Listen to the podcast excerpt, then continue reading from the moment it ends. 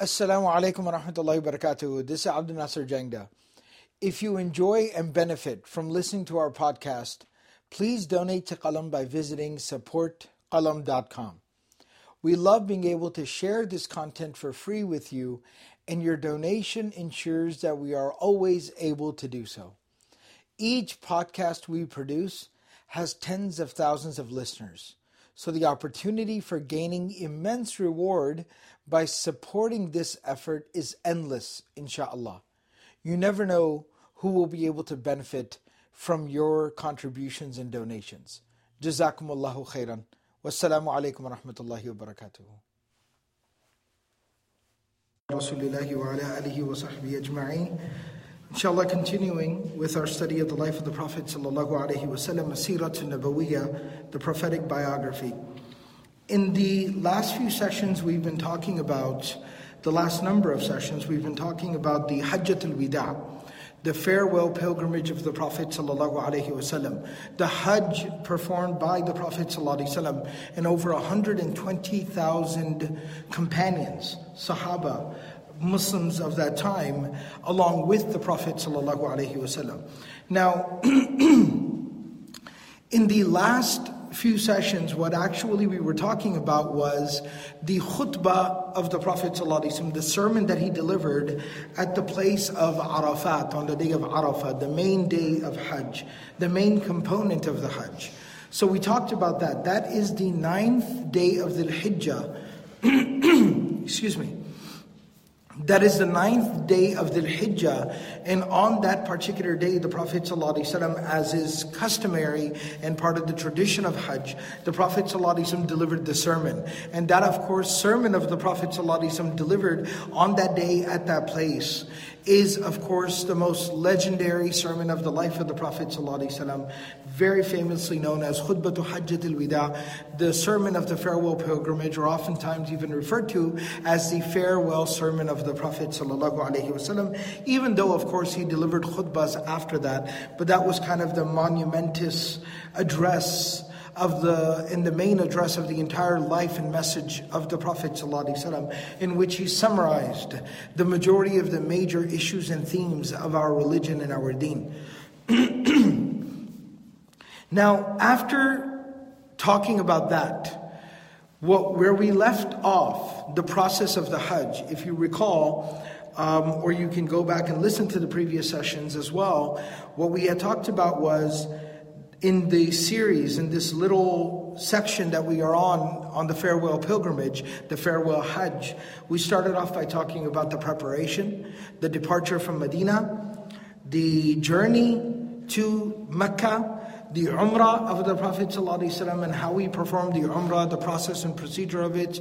We then talked about, after the Umrah, how the Prophet ﷺ spent 4 days in the vicinity of the city of Mecca. And then the Prophet ﷺ, he began the Hajj on the 8th of Dhul Hijjah. He went to Mina. After Mina, the Prophet ﷺ then took the believers to the place of Arafat, where they had the sermon, they prayed Dhuhr and Asr, and then after that, the Prophet ﷺ and the believers, of course, engaged in the dua, in the supplication for the duration of that afternoon, all the way after praying Dhuhr and Asr until the Maghrib time.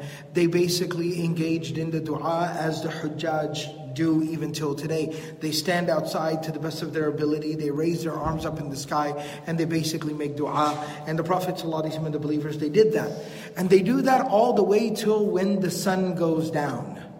Hatta ghurub al-shams, right? Until the sun goes down, Maghrib time comes in. Now what we'll be talking about is, what did the Prophet ﷺ do after that point? What did he do now? So we pick up from where we left off in the very famous hadith of Jabir, the young companion of the Prophet ﷺ. And he says that, and there are a number of different narrations as well, he says that the Prophet ﷺ continued to stand at Arafat and make dua until the sun set. After the sun had fully set, the Prophet ﷺ then departed from Arafat. They did not pray Salat al-Maghrib. They did not pray Maghrib, even though the sun had set. This is the only occasion in which, after the sun has set, you still hold off on praying Salat al-Maghrib. The Prophet ﷺ, he waited until the sun set. Then they did not pray Salat al-Maghrib. They proceeded to the place that has a number of names. It is known by the name of Al Jama, the gathering place. And we'll learn exactly why it's called the gathering place. It's also referred to as, the Prophet ﷺ also referred to as Wadi Muhassar. Wadi Muhassar. That's another name of the place classically. And historically, Wadi Muhassar, there is a reference to the idea that that is actually where Abraha's army, along with the elephants that he had brought to destroy the Kaaba, that is where they were destroyed. That is where they were destroyed. And where Allah subhanahu wa ta'ala speaks about in the Quran, أَلَمْ تَرَ كَيْفَ فَعَلَ رَبُّكَ بِأَصْحَابِ الْفِيلِ أَلَمْ يَجْعَلْ كَيْدَهُمْ فِي تَضْلِيلٍ وَأَرْسَلَ عَلَيْهِمْ طَيْرًا أَبَابِيلَ. Allah subhanahu wa ta'ala sent the birds which rained down حِجَارَةٍ مِّن سِجِّيلٍ, which rained down these small pellets or stones from the sky, and it basically obliterated the entire army and destroyed the army that came there to try to even attempt to violate the sanctity of the Kaaba, the house of God. So anyways, this place they came to is known as Al Jama, the gathering place, Wadi Muhassar, where the army of Abraha was destroyed. And it's also known by the name of Muzdalifah. Muzdalifah. And so they basically arrived at this particular place. After arriving at that place, the Prophet ﷺ, he then ordered the companions, he then told them to prepare for prayer. He then had an adhan called, had an iqama done. They prayed Salat al-Maghrib in congregation behind the Prophet ﷺ. He then told everyone to stand up. He had a second iqama called, and then they prayed Salat al-Isha in congregation behind the Prophet ﷺ. So that's a summary of what happened, and I'd like to go into a little bit of detail in terms of what that exactly was like. Usama bin Zayd, whose father was like the adopted son of the Prophet ﷺ, Zayd bin Haritha. And his mother was Ummu Ayman, one of the women who played an instrumental role in the life of the Prophet ﷺ. She raised him. So Usama ibn Zayd, he says, "Kuntu radifa Rasulullah sallallahu alaihi wasallam ashiyat Arafah." He said, when we were departing from Arafah, when the sun had set, the Prophet sallallahu alaihi wasallam notified everyone, nobody pray Maghrib. We will go to Al Jama', we will go to Muzdalifah, and we will pray Maghrib there. They departed. Usama radiallahu ta'ala anhu was very young at this time. He was maybe 17, maybe 18 years old at this time. The Prophet ﷺ told him, "Sit on the back of my camel." And the Prophet ﷺ gave him a ride along with him. Usama was known as Hibbu Rasulullah, the beloved of the Messenger of Allah. And so he says, I was riding behind him. He says, after the sun had set, the Prophet ﷺ departed from Arafah. He said that, but the Prophet ﷺ heard, فَلَمَّا سَمِعَ حَطْمَةَ النَّاسِ خَلْفَهُ. The Prophet ﷺ heard that there was like a lot of noise and a lot of rush of the people. Like people were kind of scrambling. You know when people start to kind of rush and it creates a little bit of commotion? Other narrations also mention things like ziham al-nas. Like we say in modern Arabic, izdiham, right? So there was just a lot of rush and crowd and hustle and bustle, and people seemed like they were rushing. And the Prophet ﷺ turned around and he said, "Ruwaydan ayyuhan nas." He said, "Calm down, everybody. Alaykum as-sakina. Be peaceful, be calm. Innal birra laysa bil idaa." He said that rushing to Muzdalifah will get you no extra good deeds. Rushing to Muzdalifah will get you no extra good deeds. There's a very kind of side point, and I had given this disclaimer at the beginning of the discussion of the farewell pilgrimage. I do not want these sessions to necessarily become kind of a fiqh class on how to do Hajj. My objective is more so to focus on how the Prophet ﷺ performed the Hajj and take lessons from some of his actions and his sayings during the Hajj. So there is a particular point that I want to make here. There are 2 points I'd like to make. First of all, the Prophet ﷺ, as a side note, is highlighting the difference between when we stay at Arafah and when we stay at Muzdalifah. The time that we spent at Arafat is very sacred. And you are supposed to make dua, and you have to basically make dua for as much time as you can while you are there. Do as much dua as you can. But when it comes to Muzdalifah, while of course you are at a sacred place, you are in Ihram, these are sacred days and nights, but there's no particular extra virtue and reward in spending more time at Muzdalifah. But you can be making your dua, you can be doing everything that you need to do while you are even on your way to Muzdalifah. You're in Ihram, it's sacred day, sacred place. You can continue to make dua. So the Prophet ﷺ highlighted the difference that if it takes you longer to get to Muzdalifah, no problem, no harm, no foul. Take your time. But he said, you are in Ihram, you are doing Hajj, don't rush, because naturally what's going to start happening in a rush is that people are going to start to shove and push, and tempers will flare and issues will come up. And the Prophet ﷺ said, we don't do that. So that was an interesting thing. The second thing that I really want to highlight here as a lesson that we can derive from this particular moment is, and this is a tricky topic, so I'm going to try to explain it to the best of my ability. The intention is ultimately what matters. إِنَّمَا الْأَعْمَالُ بِالنِّيَّاتِ. The intention when performing a deed is ultimately what is of consequence. Now that's the reason why I say that's kind of tricky, is because I can't do something wrong and then claim a good intention. That's not a legitimate way to approach it. And even though some people sometimes, misunderstand. When we say the intention is what matters, your intention is what counts, your intention is what Allah rewards, some people might misunderstand that to mean that I can do, something that is not even okay or wrong or it's inappropriate, but my intention is good. I'm lying and cheating while doing business, but my intention is to make a lot of money so I can give more charity. Right? That doesn't excuse the misdeed and the misconduct. That doesn't excuse it. At the same time, if I deliberately do not pray how I'm supposed to pray, right? Salat al-Maghrib, since we were talking about Maghrib, right? Salat al-Maghrib has 3 units, 3 raka'at. If I pray only 2 for Maghrib and I just make salam, someone says, brother, what are you doing? Maghrib is 3, you only prayed 2. Yeah, but my intention was to pray Maghrib, and the intention counts and it's all good. No, it's not all good. Not if I do that deliberately.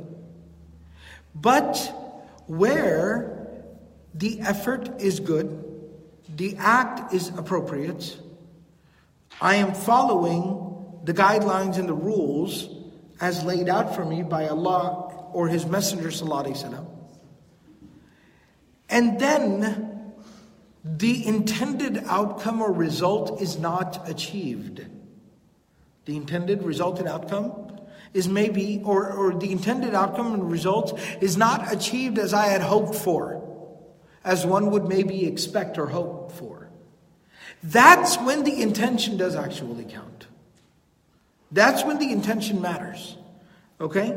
So, for example, if I am trying to, if I make a bunch of, bake a bunch of cookies, and I say that I'm going to sell these cookies after Jumu'ah to collect money so that I can then use that money to give in charity.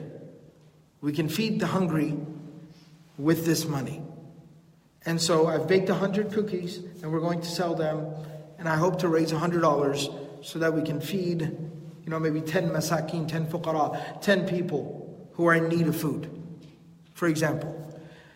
Now, I make the cookies. There's multiple steps along the way, right?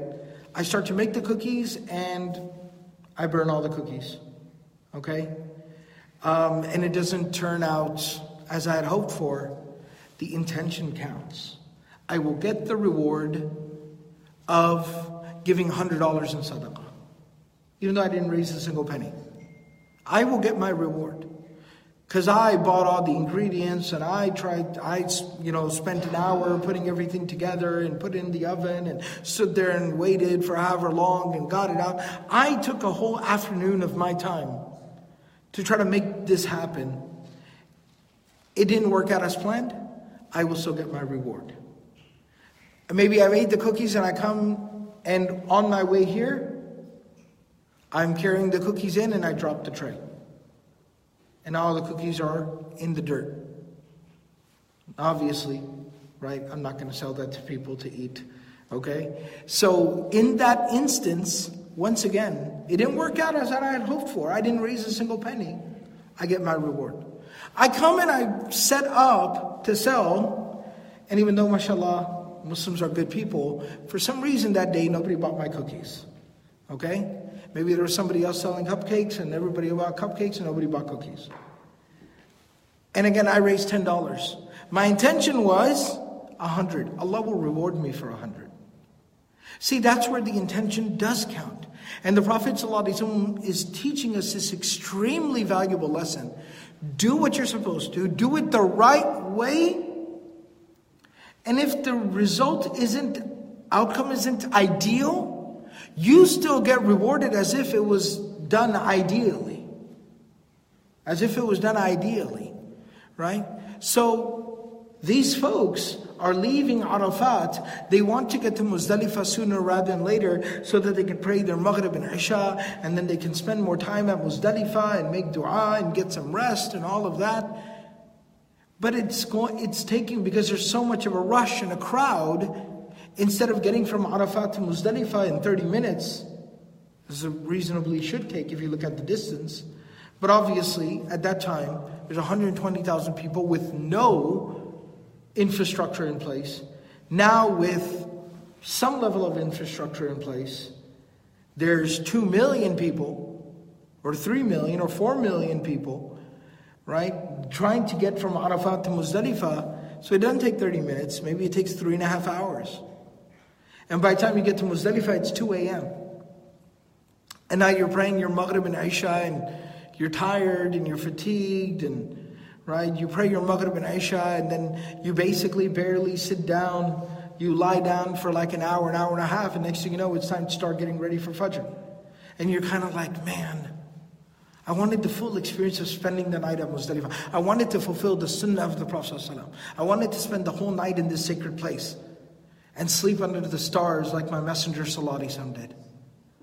Right? And you kind of feel like, man, I missed out. You didn't miss anything. You didn't miss anything. The Prophet ﷺ said, Lays, innal birra laysa bil idar. By rushing there, you're not going to earn any extra reward. But you got what will get you the reward is doing things the correct way, in the proper manner, in the proper fashion. And that is, alaykum bis sakina.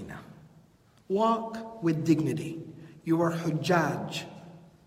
You are pilgrims. You're performing hajj. You are in ihram. You are representatives of this religion. You are fulfilling the legacy of prophets, Ibrahim alayhi salam. So go with dignity. And that's a very profound lesson the Prophet sallallahu alaihi wasallam taught us there. One particular detail that about the Prophet ﷺ going from Arafat to Muzdalifah, which also teaches us something about what to do during the journey of the Hajj. The Usama radiallahu ta'ala anhu, he says in one narration, in the Musnad of Imam Ahmad, he says that the Prophet ﷺ, on the journey from Arafat to Muzdalifah, the Prophet ﷺ did not stop for anything except using the restroom. He did not stop for anything except using the restroom, meaning that at the same time, part of the Hajj is make your way to Muzdalifah sooner rather than later. You're not tourists, you're Hujjaj. You have a job to do. You're performing one of the greatest, most amazing, noble deeds anyone ever gets the opportunity to perform. So don't be a tourist, right? Don't stop for sightseeing. Don't stop to just hang out or just, pass some time. But keep moving, no matter how slow and, methodical it may be. But keep moving, keep progressing, keep going forward. Stand in line if you have to stand in line. You have a job to do. Do your job. The Prophet ﷺ only pulled over and stopped. And the narration says, لِإِهْرَاقِ الْمَاءِ, which is a euphemism in Arabic. It literally means to pour water, but it's a euphemism in Arabic for using the restroom. As we're using that in English, as we say, like answering the call of nature, to relieve himself. It's a euphemism because we're talking about the Prophet ﷺ, so we should be appropriate. So he stopped to use the restroom, and that was it. But when he stopped, after he used the restroom, he made wudu. He made wudu because that was the sunnah of the Prophet ﷺ. He would always try to stay in a state of wudu as much as possible. And especially right now, they're obviously worshipping and things like that. So the Prophet ﷺ did perform wudu. When he performed wudu, some people, like Usama radiallahu ta'ala anhu says, when I saw him making wudu, I said, as-salah, shall I prepare for prayer? Like, should I put down something? Are we going to pray? The Prophet ﷺ said, as-salat amamak. We don't pray here, we're going to pray up ahead at Muzdalifah, no prayer over here. And so they continued going until they reached Muzdalifah. Now, as we've already talked about, the Prophet ﷺ, he reached the place of Muzdalifah, and there at the place of Muzdalifah, he told someone to call the adhan. They called the adhan, and then the Prophet ﷺ told them, call the iqamah. As in multiple narrations of, amongst them is the narration of Abdullah ibn Umar radiallahu ta'ala anhuma. They called the iqamah, and then the Prophet ﷺ led them in the Maghrib prayer. Then he stood up. He did not pause in between for anything. Then he stood, like he didn't go do something else in between. Then he told them, stand up. He said, call the iqamah. They called the second iqamah, and then the Prophet ﷺ led them in the Aisha prayer. One particular thing that, and I'm going to continue to talk about this in the next couple of steps. The Prophet ﷺ on the journey from Arafat to Muzdalifah, what did the Prophet ﷺ keep himself preoccupied with? He continued to keep himself preoccupied with the talbiyah. The talbiyah, which we talked about previously, which is the dhikr and the dua that we make, the supplication that is said during the act of Hajj. Right? Labbaik, Allahumma labbaik. He continued to say that while they were moving from Arafat to Muzdalifah, and he told the companions to do so as well. Now they reach Muzdalifah, they pray Maghrib, they pray Isha. After that, ثُمَّ اضْطَجَعَ رَسُولُ اللَّهِ صَلَى اللَّهُ عَلَيْهِ وَسَلَّمَ. Then the Prophet ﷺ laid down, and he took some rest. And that's why the word ittija' is used, which means that the Prophet ﷺ fully laid down. And ittija specifically is a word for lying down, whether on one's back or even on one's side. Right? So that tells you the Prophet ﷺ took some rest. And that was the advice of the Prophet ﷺ. And there are other narrations from companions which emphasizes that that is a night for getting some rest. Because you've had a very busy day. You stood for, depending on the season that Hajj is in, anywhere from 2 to 5 hours. You've stood potentially outside, if you have the physical strength to, with your arms up, making dua. So you've really exhausted yourself making dua. And the next day, you also have quite a bit of activities up ahead, coming up ahead of you. And so it's very important to kind of take that opportunity, whether it be 2, 3, 4 hours, but get a little bit of rest. And then the Prophet ﷺ, he rested there under the stars. They did not pitch any tents. Like in Mina, you have tents, and the Prophet ﷺ had a tent, right? Whenever you see pictures of Hajj and you see all those white tents, that's called the place of Mina. But in Muzdalifah, no tents. Because the Prophet ﷺ came, it's an open place, and he just prayed there and lied down there. And that's what is done even till today. The Prophet ﷺ continued to lay there until Fajr time approached. Hatta tala al-Fajr. When Fajr time came, the Prophet ﷺ, he got up, he told them, call the adhan. They called the adhan, everyone was preparing for the prayer. Then they lined up and the Prophet ﷺ told them, call the iqama. The iqama was called. And then the Prophet ﷺ, he led them in the Fajr prayer. The Prophet ﷺ led them in the Fajr prayer. After leading them in the Fajr prayer, the Prophet ﷺ then, before the sun came up, they prayed Fajr. And even before the sun rose, they left Muzdalifah. And they started going back to Mina, where they had started the day before. They started going back to, or the previous day. I don't want to give the idea that it was somehow like the day before that. No, the previous day, the morning of the 9th, they started from Mina, and now they are going basically on the morning of the 10th, they are going back to where they started the previous day. They are going back to Mina. All right? And there's an interesting note. The Prophet ﷺ actually commented on this. He said that the people of Shirk, the people before Islam, who had distorted and lost the legacy of Ibrahim ﷺ, the Abrahamic legacy, where they were still observing kind of a Hajj, but they weren't observing it the proper way. What they used to do was they would actually stay in Muzdalifah. They would spend the night in Muzdalifah, but they would stay in Muzdalifah till later in the day. And the Prophet ﷺ, he said, we are not going to follow their tradition. We're going to follow the tradition of Ibrahim ﷺ. And so the Prophet ﷺ, they prayed Fajr and then they departed. And there are other narrations as well when Abu Bakr radiallahu ta'ala anhu, the year after the Prophet ﷺ passed, the year he passed away, when they did the Hajj, and Abu Bakr radiallahu ta'ala anhu as a Khalifa, Amirul Mu'mineen, he was leading the Hajj.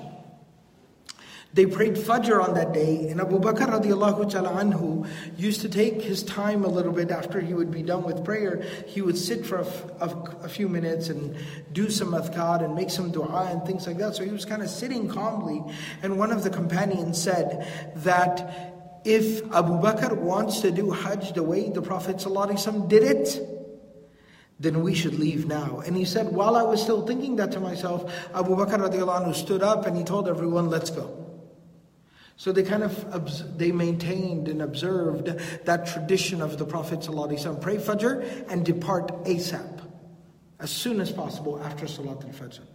However, I want to take this little moment here to again highlight one interesting thing the Prophet ﷺ did at Muzdalifah in his Hajj. One very interesting thing he did. There are a multitude of narrations found in Bukhari and Muslim, Abu Dawud, Tirmidhi, all the major books of hadith, in which Abdullah ibn Umar radiallahu ta'ala anhu, later on, after the Prophet ﷺ had passed, they were doing Hajj. And when they arrived at Muzdalifah, they prayed Maghrib and Aisha, they stayed there for a little while.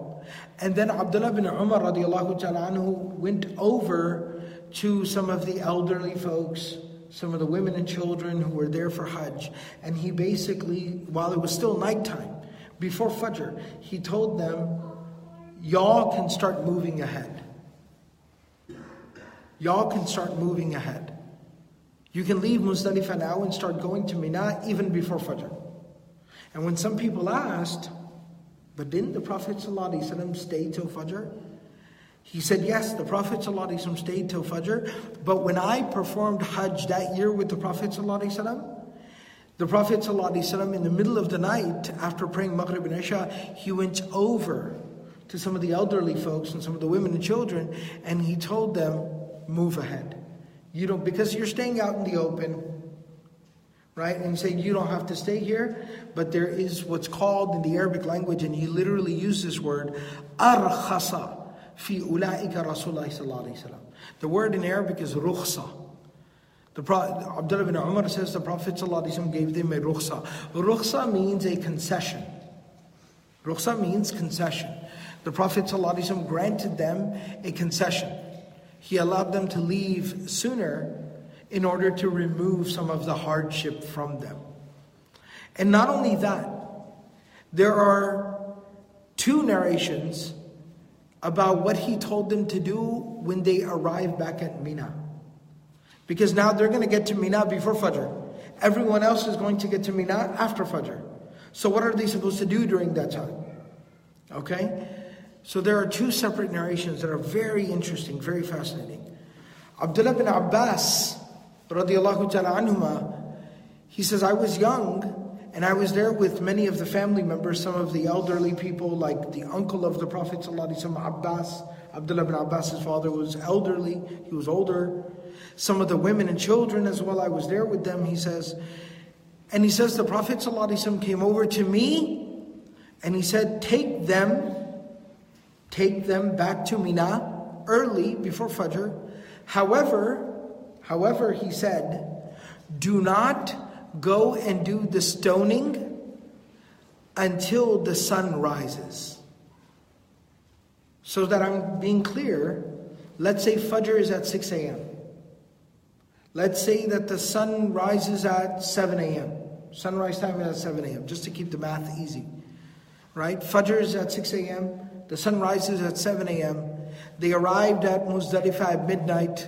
They prayed Maghrib. They prayed Aisha. They stayed for a little while, an hour or two. And around 2 or 3 a.m., so that they're not sleeping on the ground outside, the Prophet ﷺ told them, y'all can go.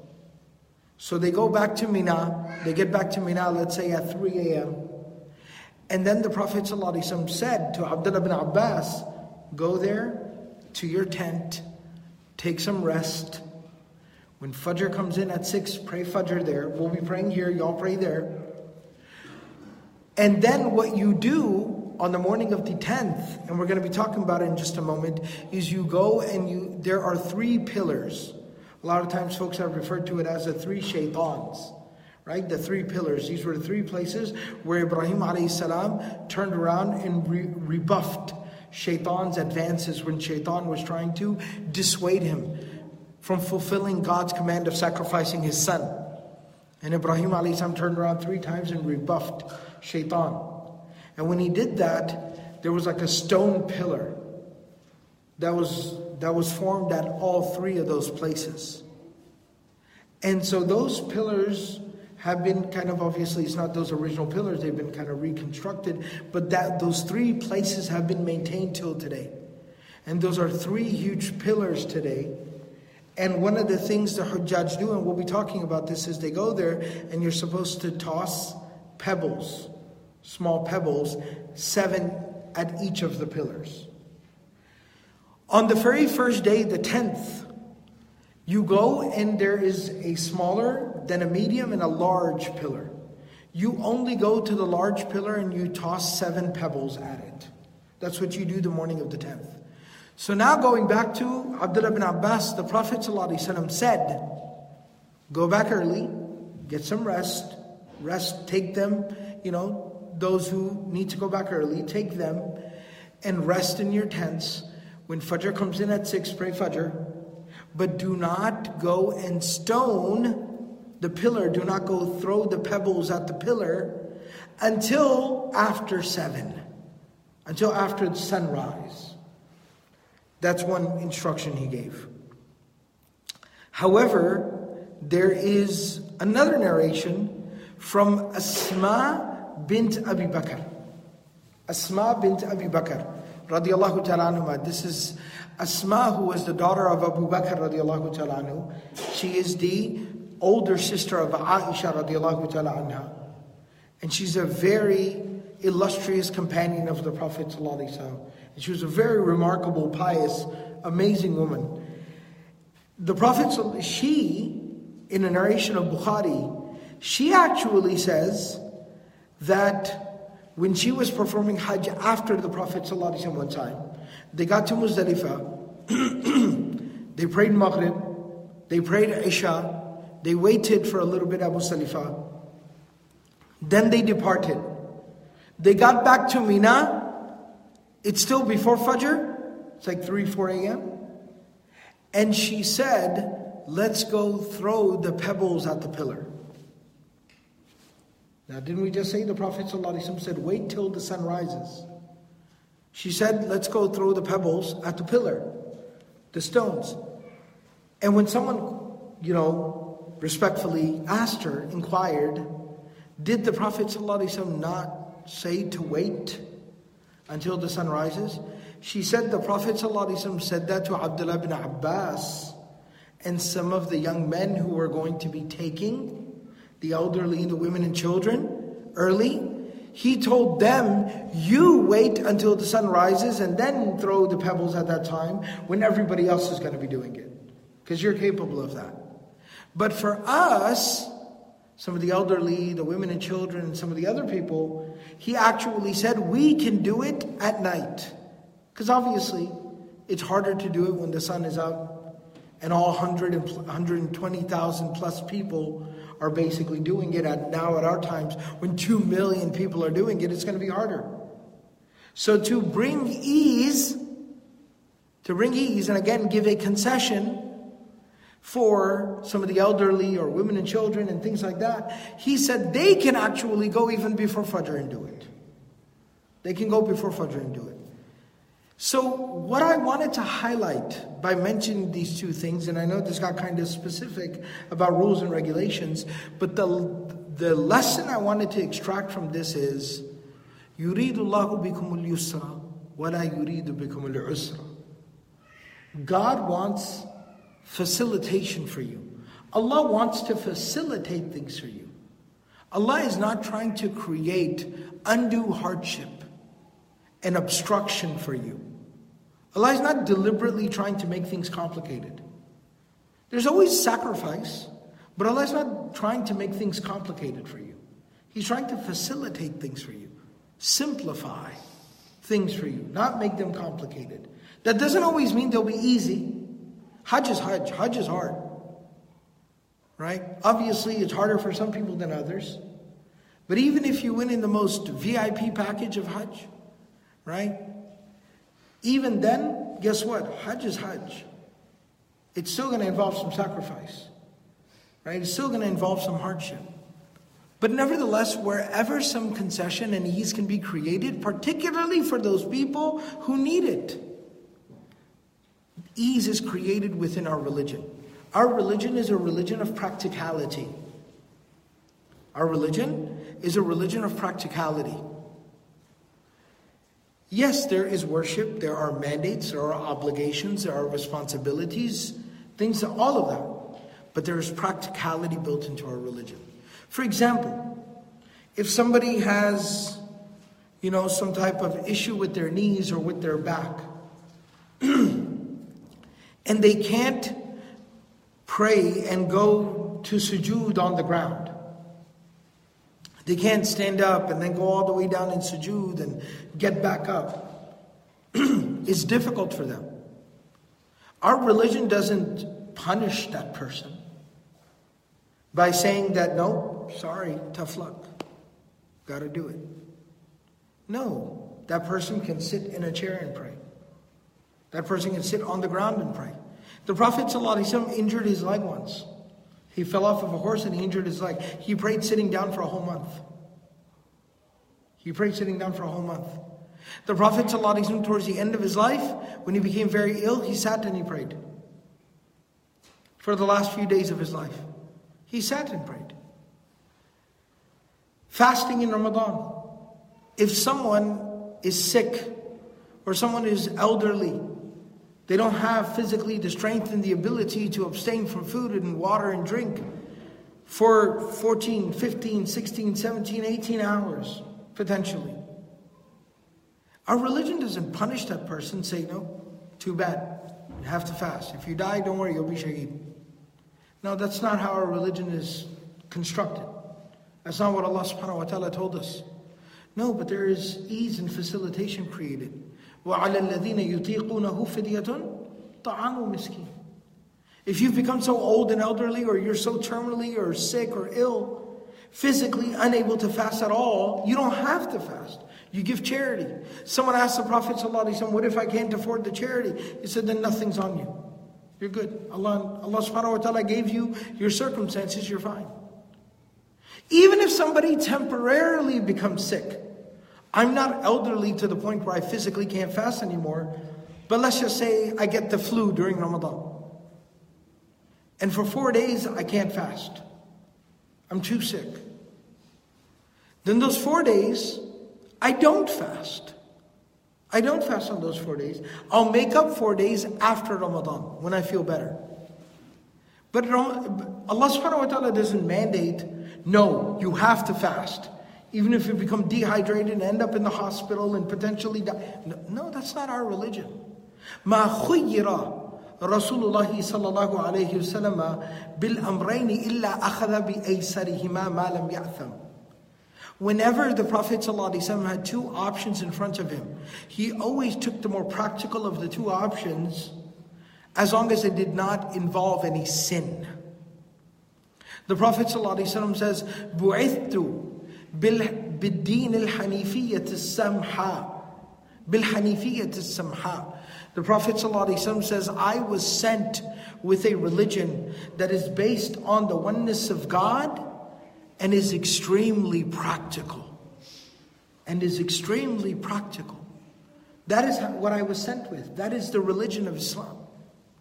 So I wanted to highlight this, not to delve into technicalities. I wanted to highlight this, and the lesson is, look at how understanding the Prophet ﷺ is. And we're going to see more examples of this in Hajj, by the way. We're going to see more examples in the next session. Look how understanding the Prophet ﷺ is. They arrived at Muzdalifah, they went to Arafat and they made dua. The Prophet ﷺ, because he's 63 years old, almost 63 years old, when he became physically tired of standing after a couple of hours, he told Usama, bring my camel, and he sat on his camel and made dua. He physically did that. He's the Prophet of God. It could have been a miracle. Allah would have granted him strength and he could have stood for 5 hours straight. But he sat on his camel so that in the future going forward, people see that and people know that if somebody older is doing Hajj, or somebody with a bad back is doing Hajj, or somebody with bad knees is doing Hajj, and they stand for an hour, and then after that they can't stand anymore, pull up a chair. No problem. Because Muhammad Rasulullah sat on his camel and made dua. When they arrive, and look at the sacrifice people are making. They make dua for hours, then they go from Arafat to Muzdalifah. Then they pray Maghrib there, they pray Isha there, they sit for an hour or two there in Muzdalifah. But obviously you're out in the open and it's hot and there's mosquitoes and you're just kind of on the ground, on rocks, sitting there, lying down. It's uncomfortable. And the Prophet ﷺ notices there are some older folks, there are some women and children. And the Prophet ﷺ tells Ibn Abbas, hey, take them. It's okay. They did. They came here. They prayed here. They did it. Now go. We're going to cut them. We're going to give them a little bit of a break. We're going to make a concession for them. We're going to give them a little bit of a discount. And make it easier for them.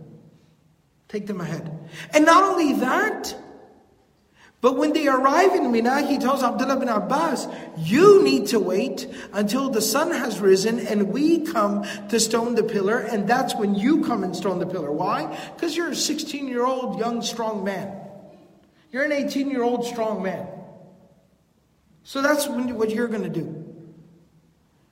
But he tells some of the elderly and the women and children, when you get there, it's the middle of the night and you don't have the sun bearing down on you, and there's not over 100,000 people all trying to get there at the same time, you guys go ahead when it's empty and it's easy and go throw your stones and you're done. He gives them a concession within a concession. That's how understanding, how merciful, how compassionate the Prophet ﷺ is. And I come back to the point where I started the discussion in this session. Because it's the intention that counts. It's the spirit of the deed. It's the willingness to do what you're told and try your best to do it the right way. And you have the best and noblest of intentions, the most noble of intentions. And then if you needed a concession, it's okay, you still get the full reward. This will not decrease anything in terms of your reward. That's how beautiful our religion is. And that's how merciful Allah subhanahu wa ta'ala is. And that's how compassionate the Prophet ﷺ was. Ra'ufun Rahimun. Right? And then the last thing that I'll mention here, of course, is that the Prophet ﷺ, even throughout this time at Muzdalifah, he continued to say, Labbaik Allahumma Labbaik. And then finally, they prayed Salat al-Fajr in the morning. And the Prophet ﷺ will talk about the next part of the journey when they proceeded. But before they departed from Muzdalifah, the Prophet ﷺ told the Sahaba, because they were kind of out in an open area, he said, look for and collect little pebbles and stones. And he told them that mithal al-khadaf, which basically means like the size of a chickpea. The size of a chickpea, like small. And we'll see why the Prophet ﷺ said, pick small stones, not big rocks. Pick pebbles and not rocks. We'll talk about that in the next session, inshallah. And we'll pause here. May Allah subhanahu wa ta'ala grant us all the ability to learn the life of the Prophet ﷺ, to benefit from the life of the Prophet ﷺ, and to practice everything we've said and heard. Subhanallah wa bihamdihi, subhanakallahum bihamdik, nashhadu an la ilaha illa anta, nastaghfiruka wa natubu ilayk.